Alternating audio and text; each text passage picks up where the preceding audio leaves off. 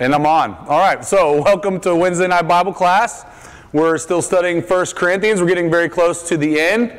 Um, tonight is a continuation of the conversation from 1 Corinthians chapter 12 last week, where we discussed uh, spiritual gifts.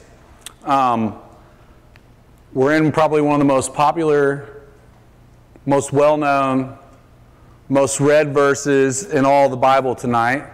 Um, and that will be interesting to discuss as well. So before we get started, let's say a quick prayer, shall we? Father God, we come before you, Lord. We are grateful for another day just to be alive, just to enjoy your creation, to feel your love. Father, to, to feel each other's love as we come together to study your word and encourage one another and sharpen one another. Father, I just pray that as we go through the text of 1 Corinthians chapter 13, God, that you guide our discussion, you guide our thoughts. Lord, help us to um, say what needs to be said and think about what needs to be thought about when it comes to your word and what it says to us. Whether it's something we need to share with the class or even if it's something that we need to uh, experience deep within ourselves. Father, we're so grateful for your love, which we're going to talk about all night tonight. We, we, we just, life would not be what it is without your love. Because it was your love that sent your son to die on the cross for all of us. It's in Jesus' name we pray. Amen. All right, so in 1 Corinthians chapter 13. I wanted to start with the last verse of chapter 12 just to kind of remind you that I feel like, at least I feel like this is a big tie in to chapter 13. If you look at 12, 13, and 14, I believe the majority of everything that we're discussing in these three chapters are about spiritual gifts. So he says in uh, 1 Corinthians chapter 12, verse 31, but earnestly desire the higher gifts, and I will show you a still more excellent way. And we were discussing what the higher gifts might be. I told you I thought that they were faith, hope, and love, and that we'd get into that today. So, let's go ahead and read through a little bit, and then we'll stop and come back, all right? If I speak in the tongues of men and of angels, but have not love, I am a noisy gong or a clanging cymbal. And if I have prophetic powers and understand all mysteries and all knowledge, and if I have all faith so as to, to remove mountains, but have not love, I am nothing. If I give all if I give away all I have and if I deliver up my body to be burned but have not love, I gain nothing. So let's just talk about these three verses to begin with. Let's kind of uh, have a little bit of fun. What do you think he means when he's talking about speaking in tongues? And then he says, of men and of angels. What do you think he means? Angels are deity. Deity. Deity. Okay. They're uh, spiritual beings. Yeah. Okay. So let's break that down a little further. If he says, I speak, if I speak in the tongues of men, what's he talking about? The languages of men, of the earth, right? If I speak in the tongues of angels, what's he talking about? Potentially. Potentially. Let me ask you a funny question, just that I was thinking about in my own study. Speaking in the language of angels, where do you find in the Bible that angels speak any other language than the one that we speak?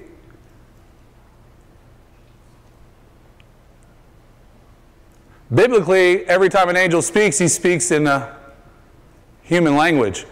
Why is that? The obvious answer, Chuck.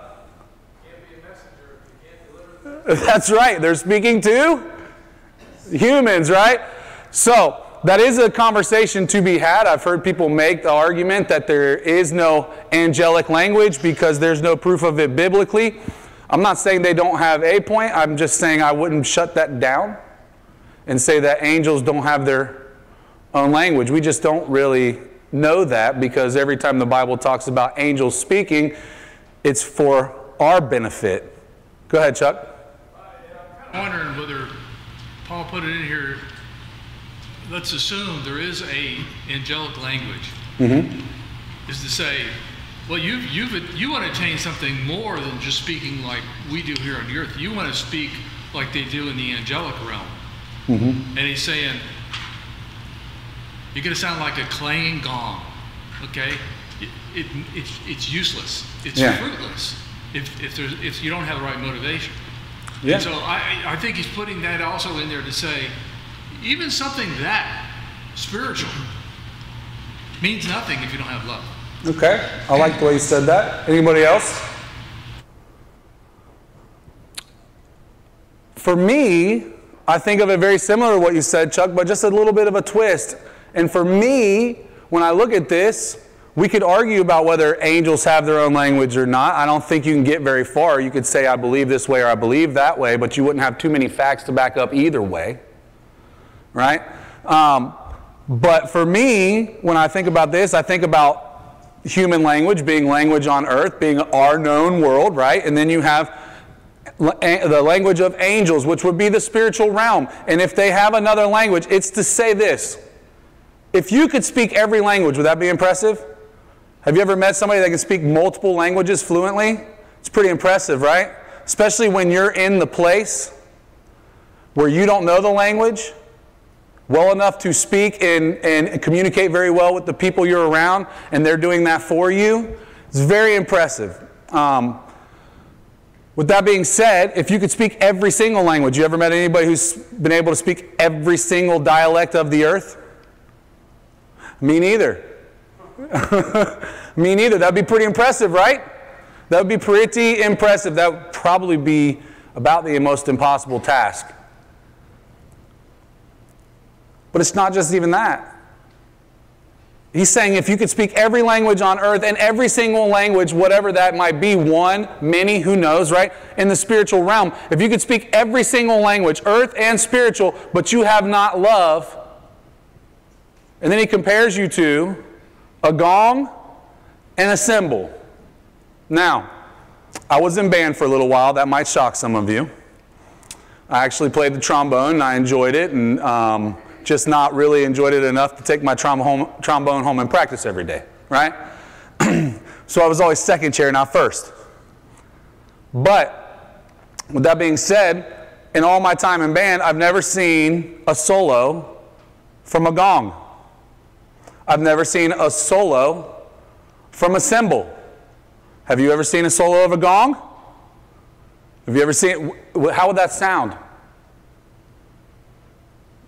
It would just be noise, right?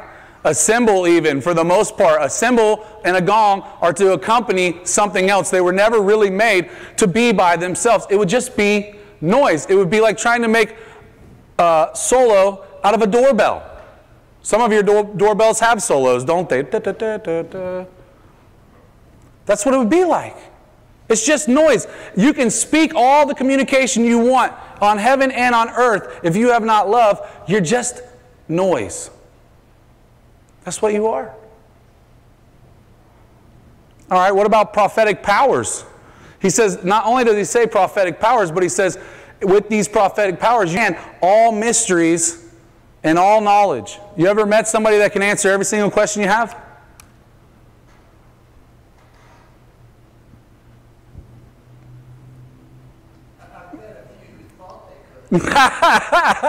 well said. Me neither, Mike. right? But that's what it's saying, right? It's saying not only, not only the power to understand and answer everybody's question, but the power to understand how everything's going to play out. Prophetic. Prophetic. Think about what you could do if you had all knowledge and you understood all the mysteries of the universe, of God's creation. What might you be able to accomplish? How high in society might you be able to rise? But if you have all that and you have love, if you, if you, and you don't have love, what's it say you are? What about this one? If I have all faith. And then he quotes, in my opinion, right? He's talking about what Jesus said to the disciples. You remember that? He said, if you had faith the size of a mustard seed, you could move mountains. You could say to this mountain, Go over here. Says, if you had enough faith to literally move mountains in this world, to tell a mountain where it should be, to even remove a mountain, but you don't have love, you're nothing. So he's literally taking what I believe to be some of the most amazing things, some of the most amazing accomplishments, right? We have, we have people that we still idolize to this day in all kinds of, from all kinds of different cultures because of their amazing intellect, right? Because of their uh, uh, um, amazing love that they shared with people, right? But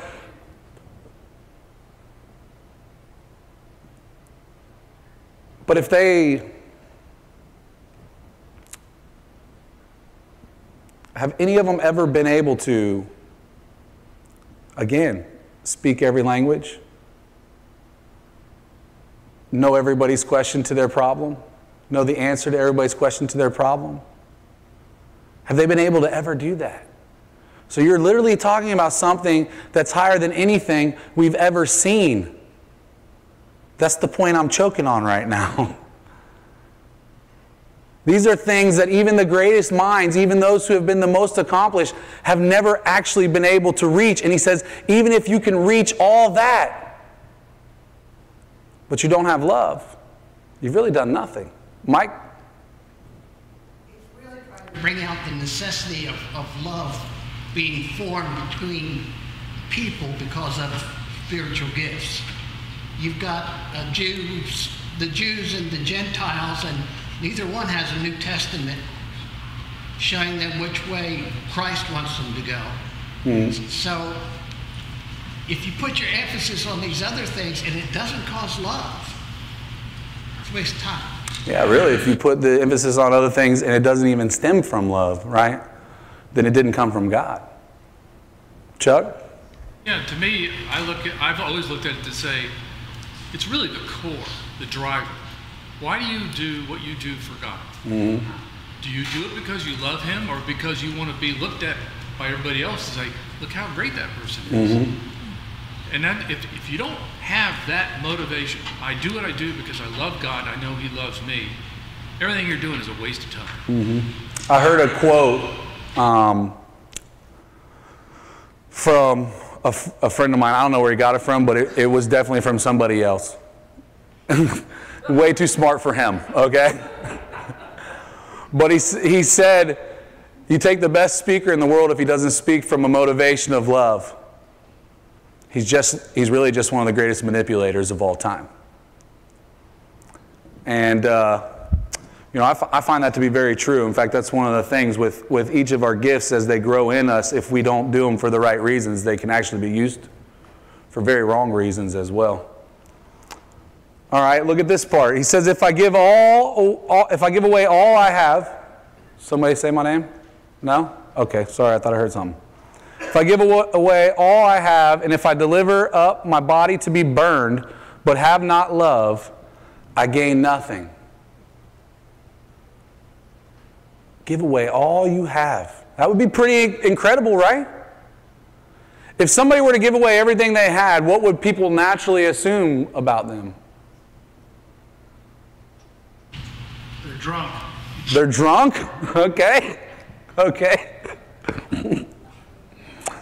well, that was not a comment I prepared for. Um,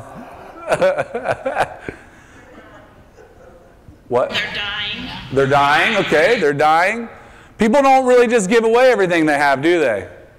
Yet again, something you don't really see. What about this? Deliver my body to be burned. It's more interesting in the original language. This is a guy who isn't forced to be burned. He walks out, puts himself on the stack of wood, lets them tie him up, and burned to death. Well, that's okay. Um, that's yeah, that's terrible. I agree. That's rough, right? um, uh, yeah.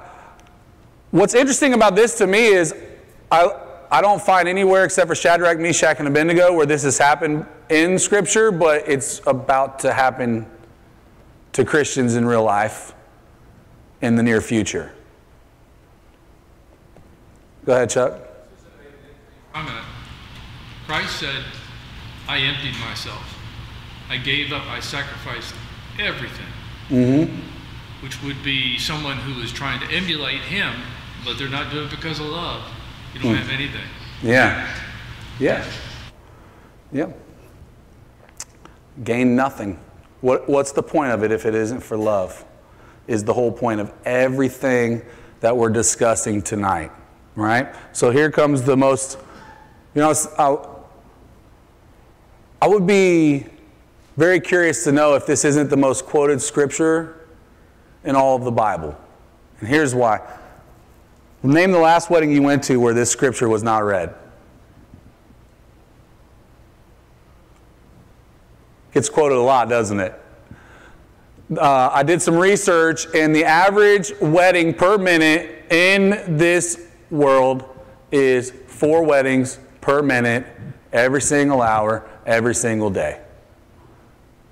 So this scripture is potentially getting read, at least in all the Christian weddings, right? How many times a minute? How many times? Good question, though, before we read this, because we, most of us probably already know what it says. Some of us probably have it memorized, right? What, what love are we talking about? Because here's the weird thing about our society. It's not really that weird, but it's kind of weird, and it would be looked at really weird to this society that this language, you know, that this was written in originally. We will say, I love my wife. We will say, I love my kids we will say, I love Boston cream donuts. Right? But clearly, when I say I love Boston cream donuts, which I do, I'm not talking about the same type of love that I have for my child, right? Nor am I talking about, even with my child, the same type of love that I have for my wife. So, which love are we talking about in 1 Corinthians chapter 13?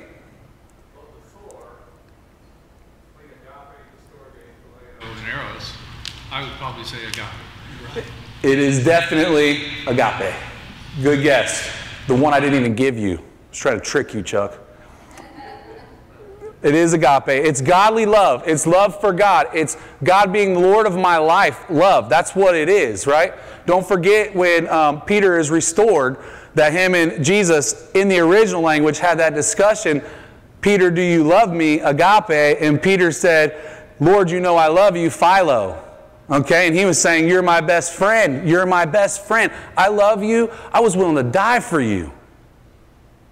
Nah, are you my Lord? So we're talking about a, a, love that is from God, but a love that we're supposed to love God back with all our heart, all, all our soul, all our mind, all our strength. Very important to think about as we go through this list because when we do marriage counseling, I've done a few weddings. I've done a little bit of marriage counseling. One, I like to go to this scripture, and I've shared this before from the pulpit, and tell you that to replace the word love with your name, and then think about the person you're going to marry. Do you love them in these ways? Replace that word love with your name. So, is Matt patient and kind? Right? Uh, uh, does, does Matt act without envy or, or, or boasting? Um, so just something to consider there, even though it's really not the best application because it's not eros. It's agape, and eros is the love that we would have for our spouse. It's being very literal, but something to consider. So, keeping it in context versus what you're normally used to hearing it out of context, being the love between husband and wife, keeping it in context with the love of God. Let's, let's read this now. Love is patient and kind. Love does not envy or boast. It is not arrogant or rude. It does not insist on its own way. It is not irritable or resentful. It does not rejoice at wrongdoings, but rejoices with the truth.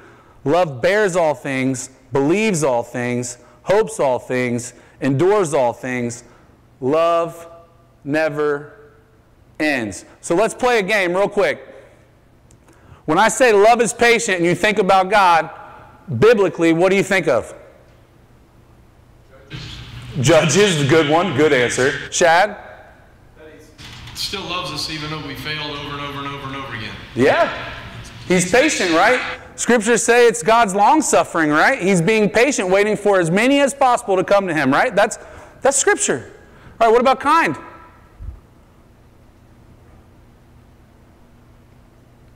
What about kind? How's God kind?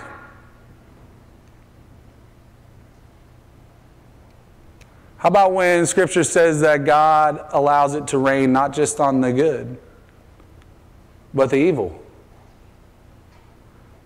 How about this before we go any further and we're thinking about this? Would you describe yourself as a person of love? And when you're thinking about that and you're describing yourself as a person of love, are you talking about the people you have chosen to love that love you back, or are you talking about even the people that don't love you? Because agape love is a love that loves everyone, even the ones that are going to reject God.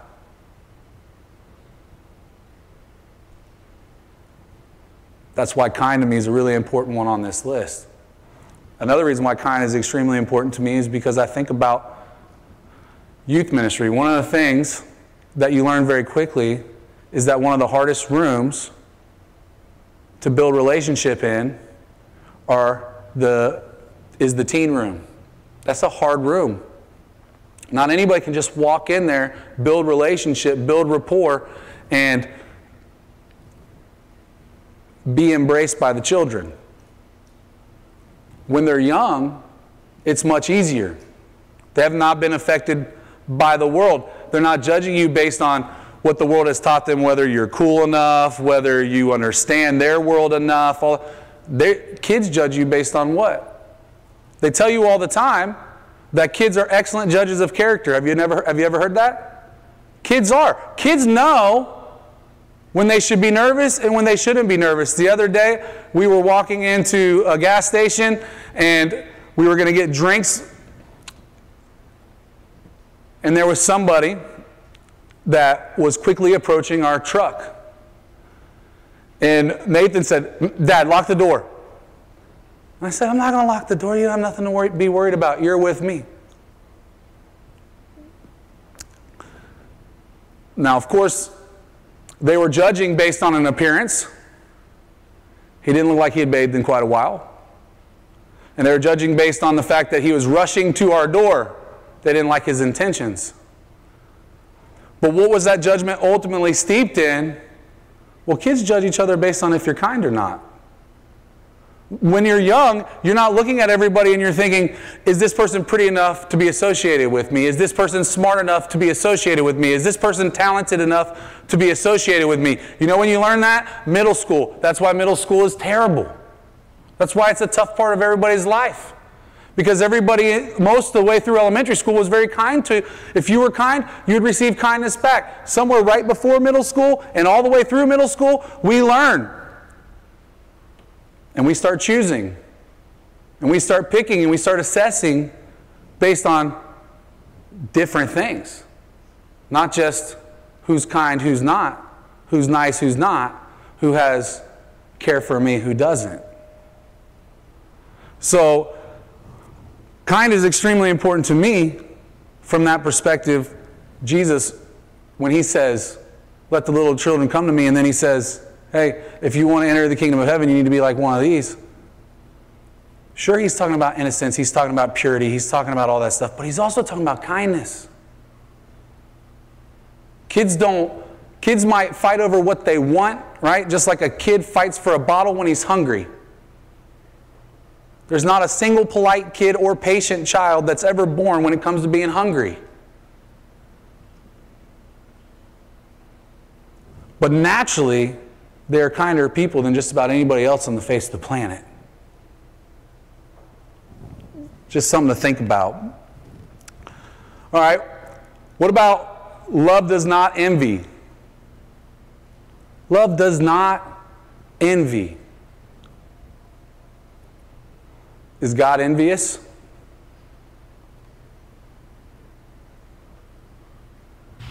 Is God envious? That's how the Ten Commandments start. I'm a jealous God. Is jealous envy? Chuck says no. I'm throwing you out there. want something that somebody else has you can't have. More like covetousness. Yeah. Yeah. Whereas jealousy is. Yeah, that should be part of the equation. Should be part of the equation.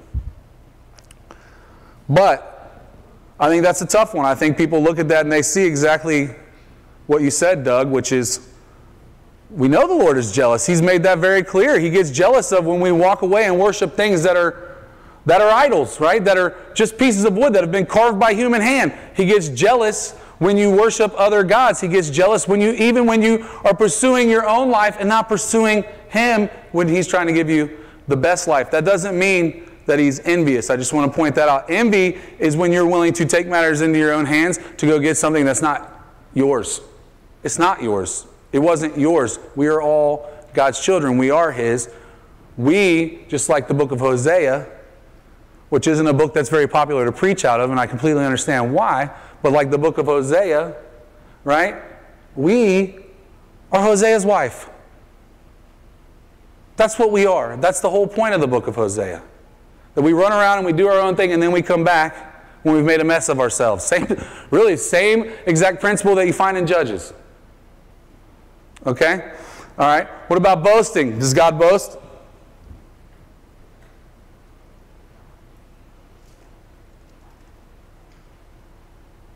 Does God boast? Shat? A little bit. A little, how? We get to read of all the good stuff he's done. Okay, okay, okay. I think he boasts in us. And I think it's one thing to boast in yourself, it's another thing to boast in someone else. I think that's, that has a completely different context. I'm very proud of my children. And I'll let you know all the good things I think about them. I'll be honest though, I'll let you know all the things I think are bad about them too if you really want. Right? All right, he's not arrogant or rude. Is God, let's, boasting, arrogant, pride, kind of the same thing. What about rude? Is God rude?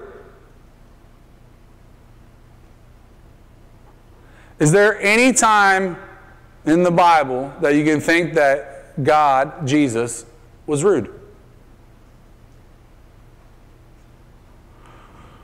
What about kicking over tables? I'm just, I'm just asking a question. What about chasing people with whips? If you're an innocent bystander and had no idea what was going on in that moment, would you think he was rude? You'd probably think he was out of control, right? Chuck? Mm-hmm. made my father's house a den of thieves. And that was how he reacted with people who were supposed to be bringing people to his father, were driving people away from his father. Yeah, not only driving people away, ripping them off in the process, right? When I think of the word rude, I think of an unnecessary correction or kindness.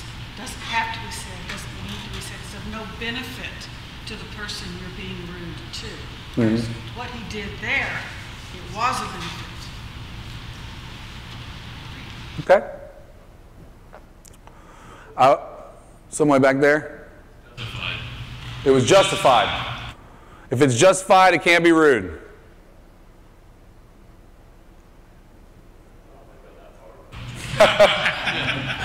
okay, okay. I, I agree with what everybody's saying, and I'm being a little bit facetious on purpose because I want you to wrestle with this and understand. Was Jesus ever really sharp with anybody?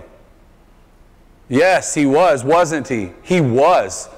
Who was he most famous for being sharp? Like, who does everybody know he was sharp to? Yeah. He said some things that if I said them to you, which one I wouldn't because I'm not God and I don't know your heart, let me give him another out, right? You would think they were rude. If I said, hey, Mike, your cup's really clean on the outside, but in the inside, you, it's a dirty mess. That would be pretty rude, right? So there is something to be said about the fact that God was handling things from a standpoint of God, right? When we're talking about the flipping of tables, when we're talking about chasing people with whips, was that not also prophesied? Wasn't that prophecy? Being fulfilled, believe it or not? It was. That's how far the temple had come from where it was supposed to be. It had become a money making machine, a market, a place where people weren't really worshiping God, they were buying privilege. Very different. Sue? Yeah. I think what Susan just said is so important here because Jesus was doing it because he was trying to help people see God. And Yeah. these Pharisees and the Sadducees were not allowing them to see God. What they were doing was it was hurting spiritually all the people that they were supposed to be serving. And he did not want that to happen, so he was taking them to task in for the benefit of other people. Yeah. Yeah, you're right. You're right. I don't I certainly don't want anybody to think that I was trying to make excuses of why Jesus was rude because I don't think he was being rude. I think he was defending the truth. And I want to say this real quick, real quick. Sorry, Chuck. I want to say this real quick. Sometimes we think anytime somebody's being blunt, they're being rude. You can be blunt without being rude. Sometimes when you're blunt, it's going to hurt. That doesn't necessarily make it rude. When my dad said to call me out in the past as I was growing up in his house about things I wasn't doing right, he was pretty blunt. When he was right, he was certainly not being rude. Okay? He was correcting his son that he loved, trying to raise him right, right? Different. Money making machine. I would call it a swindling machine. Yeah, it And they were- was. They were swindling the people out of their money, and they were swindling the people out of a relationship with God. Yeah. Yeah. I don't see anywhere that it says that love does not get angry and love does not discipline. Yeah. It does not say that anywhere that, you know, love can, you can have angry, anger and love together. I mean, it doesn't say that you can't. Yeah. And, you know, he was angry. Yeah. You know, you were defiling my father's house, you know, and he, and he did, you know, when you discipline your children, it's not out of, out of irritability or rudeness or arrogance, it's about out of love. That's And I right. think that is, it does not say love does not get angry. That's right. Chad? In that, uh, I agree hundred percent, like what you said to Mike. It's not rude if it's true, and it's out of love because you know it hurts. Yeah. And it, sometimes you have to hear things a certain way to change. Yeah. I think the reason why I did this this way is because part of the reason why we all got a little uncomfortable, one, because some of you were going, hold on, is Matt trying to say Jesus was rude? Right? And two, which you'll get used to that, I, I'm going to say things like that all the time. Before long, it won't even surprise you. And two, I want you to see something that's happening in our society, in our culture, okay? Where blunt, tough love can be really offensive now and all of a sudden rude. And it's not. It's not. Listen, God tells you in the Bible that without Him, you can't get to heaven. That's a little offensive. right? Based on that standard, that's a little, you're telling me without you I can't get in? Pretty rude. That's the reality. That is the reality of Scripture. That's not rude. That's tough love. That's the honest truth. Left to our own devices, without God in our life, we'd all be very different people. We all would be. The world without God, left to its own devices, go back to Genesis chapter 6. That's where we'd be. All right, let's keep going. What about oh these, these this insist insist on its own way? Tell me one scripture that comes to your mind, Susan White, because I know you're already thinking of the exact same scripture as me, where Jesus didn't insist on his own way. When he prayed, please let this pass. Yeah. This is what I want, but if it's not your will, I'm going to go through with this. This is what I'm going to do, right? Doesn't insist on its own way. Called on you to get through that one real quick because I knew we'd be on the same page. All right. What about irritable? Anybody ever irritable? I think everybody at the right time, early in the morning, can be susceptible to being irritable. And I think most men, especially, I'm going to call us out, when we get really hungry. Hangry, that's right. When we get hungry, we can get a little irritable. Right? Right? Irritable. Do you know what the, um, the, the, the word for irritable here, and it's really, it's really connected to the word resentful in the ori- original language, basically means to count up wrongs.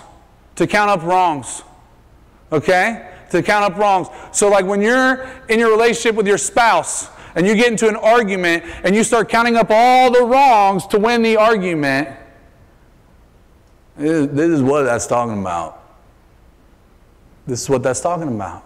And I'll be the first to admit, every now and then I'm, I'm guilty of being irritable and resentful. When you do, you throw things in the argument to win the argument, you're going to lose. It- that's, I've learned that as well.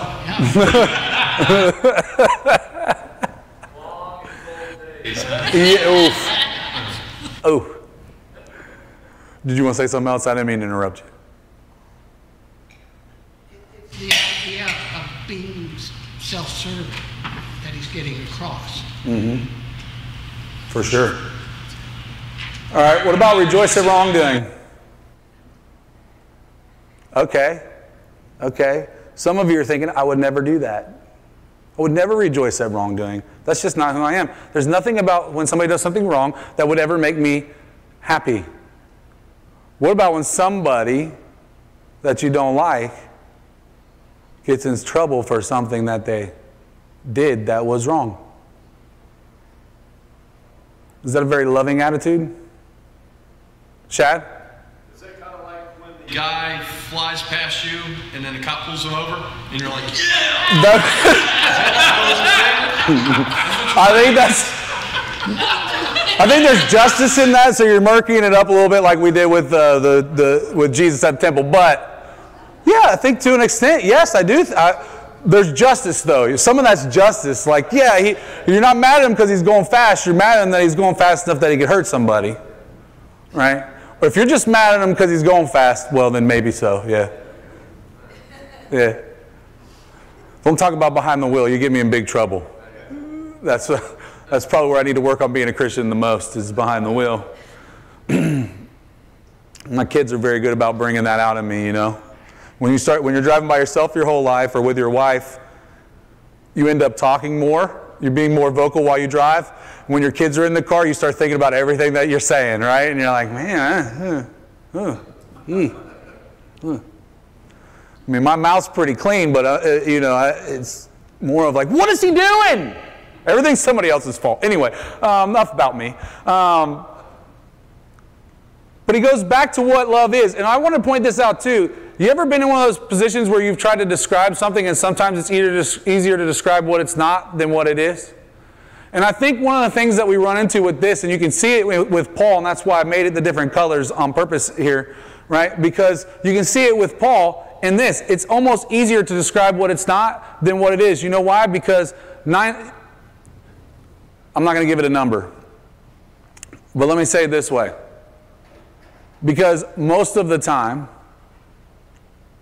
if not almost all of the time, what the representation, representation of love that you see in this world is very imperfect. Right? Sometimes when you're looking for your significant other, right, you use those past relationships that you had in your life to decide what you didn't like just as much as what you did like, right?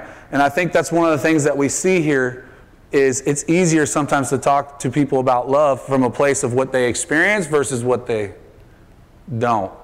Um, just something to think about there too. Okay. So it rejoices with the truth. Love always rejoices with the truth, which means even though love can be tough, if you really love somebody, you have to have tough talks with them at times, right? That's just the reality. Um, love bears all things, believes all things, hopes all things, endures all things. Love never ends. Agape love bears all things, believes all things, hopes all things, endures all things. His love for you is never going to end. I think about this specific part really personally. And I hope you do too. When you read this part right here, verse 7, verse 8, and that's really just the beginning of verse 8.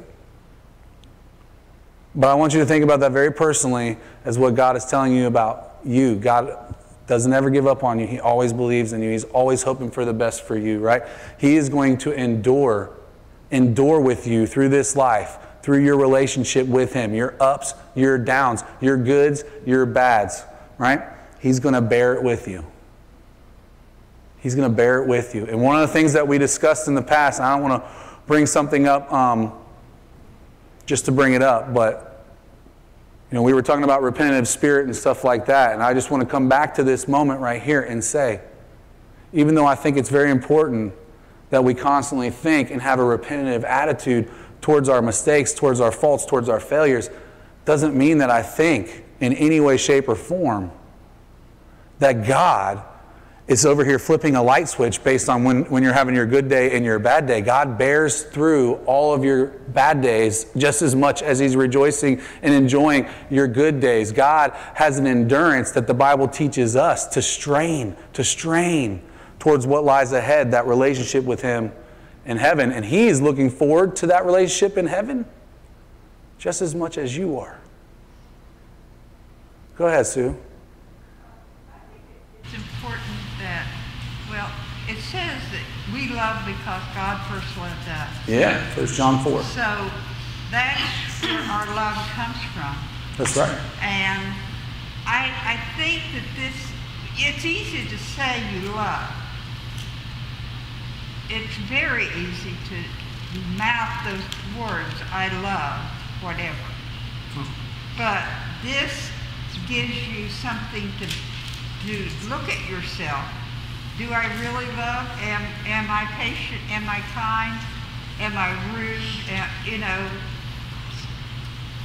it's a way of us self-examining whether we really love like God loved us. Yeah. Yeah, definitely. Anybody else want to add anything before we move, Shad? I um, I think you, like myself, maybe just because I'm getting older, but the more I realize how much God loves me, and the, the more agape that I know about and learn about, the easier a lot of this stuff becomes in my life. I, I don't get irritable as quick. I, I get a little more patient, I think. Uh, I'm willing to drop my time and help somebody, you know?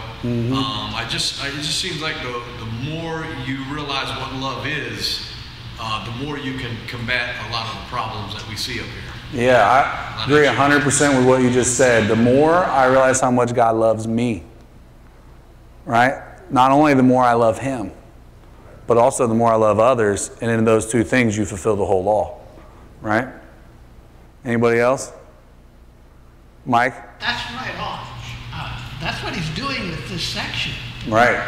He's saying if you can get a love for each other, you're heading in the right direction. Yeah, I think that, um, not to jump too far ahead, but I think this is the excellent, the more excellent way he's talking about.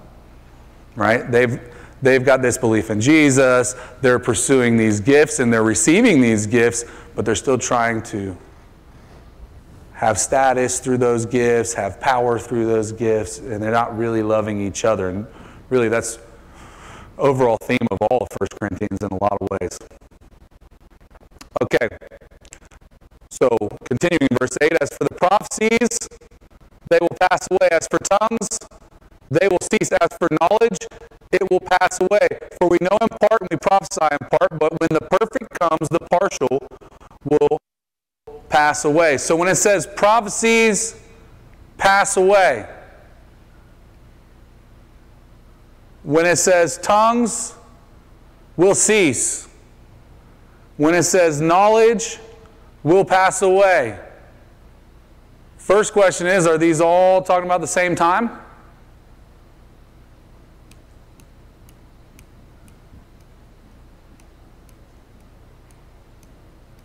Sue?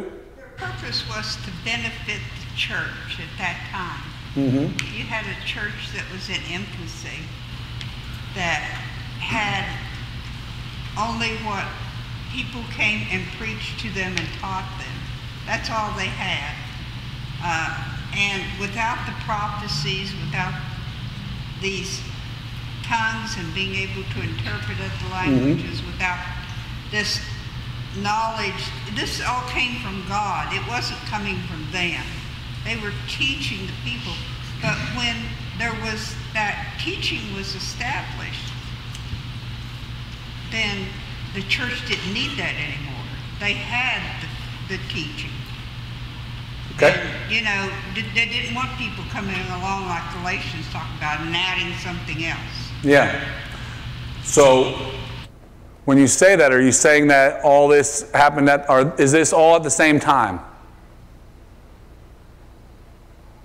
I know that's, listen, that's a, that's a tough question. I don't know if we really have the answer to it, so don't feel like you have to know it anyway.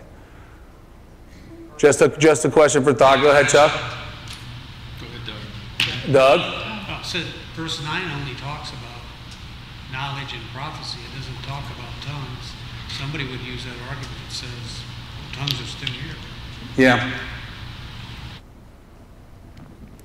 So, what is interesting about this is what, from just the list that we were talking about, what doesn't, what is not on this part at all?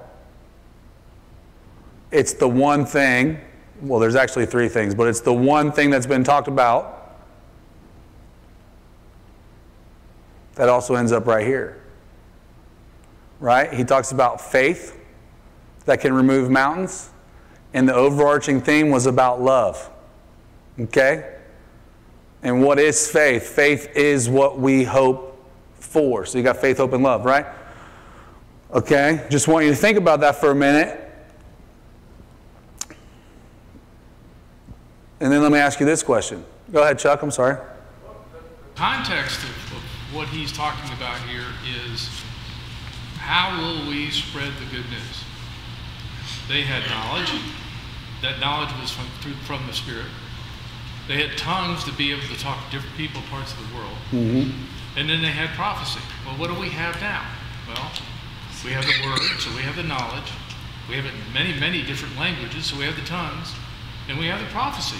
Mm-hmm. So when we had enough that people couldn't debate about it saying, well, I got a special revelation from God, but it was what was written down. At that particular point, it was no longer necessary. But up until the time when the church, as, as Sue said, could be established, and established on biblical principles from God, mm-hmm. you needed to have this. Mm-hmm. But when you had the foundation for it, which was enough of the scripture in place that people could go see what God really meant, you didn't need it anymore. Mm-hmm. The problem they had was they were looking at it as status, mm-hmm. not as a way to spread the word, as status. They said, You got it all wrong. It's not about status, it's about being able to reach the lost. And it has to be rooted in love. You're not doing it out of love, you're doing it out of arrogance. You're doing it out of being boastful. You're doing it out of pride. And that's what this whole chapter is kind of wrapping it all around is to say, all this has to be done, but it has to be done out of love. Yeah. read this, and when I studied, of course, everybody studied 1 Corinthians 13 many times, but I always thought this meant when it says, For we know in part and we prophesy in part, but when the perfect comes, the partial will pass away. I always thought that meant because right now we don't have perfect knowledge. We only have partial prophecy. We don't know the entire story of how it's going to happen. We don't have perfect knowledge. But when the Lord comes again, when Jesus comes for us, and we see him face to face, we are going to have perfect knowledge. And we are, so the partial is going to pass away because we're going to understand in full. Okay. I, I think that's pretty good. Go ahead, Mike. The perfect, I've been stu- studying this all day, so I really feel tired. The perfect is in the middle voice, which means nothing to anybody but me. Uh, but what it's talking about is that this is to lead us to a maturity so that Won't pick on Charlie because he hasn't said anything. Uh, Charlie and I love each other, and what we do, prompted by that love, is going to move us forward together. Uh, same with you and me. We're going to love each other if we're going to move forward together. Uh, and this church was so split between Gentiles and Jews that they had to have a way to bring them together. And when that happened, you had a passing away except for the big three. Mm-hmm. Okay. Chuck, go ahead. I've always heard the interpretation that that one which is perfect is actually that which is complete. Yep. And if it's complete, it's what we need to understand and come to God. When it's complete, when we understand that, we have it completely given to us. Partial, which is miraculous knowledge, miraculous tongues, miraculous prophecies, will pass away. It's past. So I agree with you that my inter- my personal interpretation of this scripture, and this is just so you know, this is this is one of the mo- this is one of the most debated scriptures in all of 1 Corinthians. Okay, um, so this is a tough one. This is one of the reasons why a lot of people don't want to teach 1 Corinthians because they don't want to get into this. I'm going to come back to you in just a second, Paul. Um, but I do believe exactly what you just said when we're talking about miraculous gifts. These miraculous gifts. Can people speak in different tongues today? Not like this, but I can speak Spanish. Right. Because things have, times have changed, right? Times have changed. And I think this is a very important thing to talk about because we're going to, we got to wrap all this up in just a minute and it's about to get real, real tight. And we're already out of time. But we started 10 minutes late, so y'all got to stay 10 minutes longer. Um, I'm just kidding. I'm trying to wrap it up real quick. But we're getting into the deep stuff right now. So when you look at it from a miraculous perspective, right? Like we saw in Acts chapter 2, for example, which is probably your best example of speaking in tongues. Okay? Like you see, or at least like many of us, I would I would dare to say believe is how the scripture was written when it comes to miraculous knowledge, right? It wasn't just that Paul had studied all these scriptures and finally figured it out on his own. God was giving him, literally guiding his hand, inspiring the word of God, right? Okay, so when you see that, in prophecies, right? I will also agree with this that we do still we do still have to an extent something that is partial. Something that is partial okay? Because even though god has revealed many of the mysteries as paul's been talking about right the main mystery of the bible was what? Jesus christ. That is the main mystery right? Even though we have many of the mysteries revealed you don't know exactly how everything's going to happen. You don't. Neither do i. Neither did paul. Neither did paul that's why it says we know who's he talking about when he says we y'all or is he talking about himself being included? Right? He's talking about himself. Okay? So he says, We know in part and we prophesy in part. There's parts of it God has revealed, there's parts that he has not. Okay?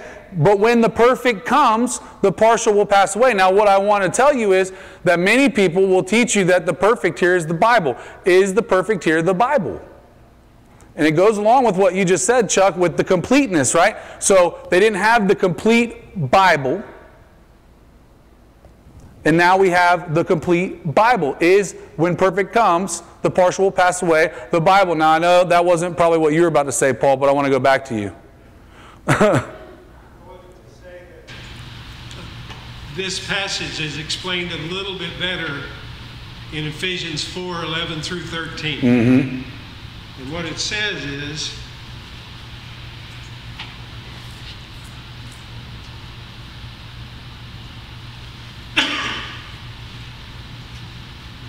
So Christ himself gave the apostles, the prophets, the evangelists, the pastor teachers to equip his people for the works of service so that the body of Christ may be built up until we all reach unity in the faith and in the knowledge of the Son of God and become mature, attaining to the whole measure of the fullness of Christ. Fullness of Christ. That's what it's talking.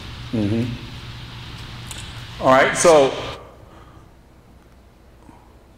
I'm going to push on a little bit because we are already out of time, okay? So sorry if I'm rushing this at the end. I didn't really want to, but uh, it says, When I was a child, I spoke like a child, I thought like a child, I reasoned like a child. When I became a man, I gave up childish ways. For now we see in a mirror dimly, but then face to face. Now I know in part, then I shall know fully, even as I have been fully known. See, now I want to say this real quick. To me, when you say that the perfect is the Bible in that, and then you read that, to me, that's out of context. That's out of context to me. Um, and the reason why is because when I see face to face what is perfect, to me, that's the second coming of Jesus Christ. That's what I see. That's why we only know in part, then we'll know fully, right? Just as we are fully known. Who are we fully known by? It's woman at the well. Go ahead, Mike. But keeping this in context, when I was a child, spoke like a child, I thought mm-hmm. like a child, I reasoned like a child. But when I came, became a man, I gave up childish things. That's right. Okay, he's describing us as if we were back in the first century, this would have hit us right between the eyes. Because there were those who were progressive and there were those who weren't. And the Corinthians weren't. Okay. Corinthians were very young church. Yeah. So he says it's time to grow up. And when you grow up, need, you won't need them to bring the church together. Okay. love holds them together. If you say it, it's when Jesus comes back, you have to say that this is going to last till Jesus comes back. No. Nope. It's not what I said at all. The books that came out of a conference in 3, 306 AD. Mhm. where they decided that's, that's what this was talking about, and that was handed down. Mhm. And then we have some people who who like some of these things, and they've held on to them, and so they, they want to bring this down. But the, the word for perfect here is in, if you get it, anybody got a New Standard Bible? Regular, uh, no, New American Standard. Because it uses the word mature. Okay. So we're gonna know fully. I um. So just so you know how I parse what you just said, is right here. Because here's here's the here's the part, and, and I have went round and round with people who are on the other side of the argument that totally believe that until Jesus comes back, you'll have tongues, you'll have prophecy, you'll have all this. Okay. I want to make the distinct, distinction to me that we're talking about miraculous because I don't think anybody in here thinks every prophecy in the Bible's been fulfilled. Right? So we still have prophecy right now. We just don't have prophets giving prophecy in a miraculous way. Right? We still have speaking in tongues, just not in a miraculous way because people have a gift. You ever met somebody again with the gift to speak multiple languages? Some people can do that really easily. It doesn't it's not very hard for them. All right? In the same way, these miraculous things, such as knowledge, we have the complete Word of God. I'm not arguing that, that it's not complete. Okay? We have the complete Word of God. But if you're going to learn it, you got to study it. Right? We get up here to preach and teach. God's not back there giving us the words to come out of our mouths. In our preparation and our that you know, I'm not saying that He doesn't honor any of that and doesn't guide us in our thoughts, just like He's doing in this class. Okay? But it's different. So there's a distinguishment to me. And then it says, so now so now, after it says all of that, this is how it ends. It says, so now, faith, hope, and love abide, these three. But the greatest of these is love. To me, that is saying, even though I believe that the perfect is Jesus in the second coming, it is also saying that there is going to be a time where these miraculous things that he pointed out, they will cease. They will no longer exist. And it is. In the infant stage of the church, they were, they were badly needed. Okay, you weren't going to go in and completely change cultures without something to prove that you had something amazing from God. It wasn't going to happen. All right? But to make that perfect, the Bible to me doesn't come into context with the rest of the scripture, but I can easily see where it says, So now faith, hope, and love will remain. And the reason why me and my friends from the other side of the aisle who believe that all these miraculous gifts still exist today, the way we differ is they think you're going to take faith and hope with you into heaven. Because guess what? That's the only way you can read this scripture and make it that way, the other way. Just so we're clear. If the three that remain is faith, hope, and love, and we're talking about the second coming of Jesus, then you're going to have to explain some of Paul's other writings. I've said this before, I will stand by it. Because Paul says, if I've experienced my hope, I don't, it's not hope anymore. Right? And faith is seeing what I don't believe. When Jesus comes, we all faith that Jesus is going to come. Riding on the cloud, right, Chuck? Riding on the cloud, right? When I see it, I'm not uncertain of it anymore. It's not things unseen anymore. You get what I'm saying? So if there's a time where three remain faith, hope, and love then it has to be actually before the second coming. You see that?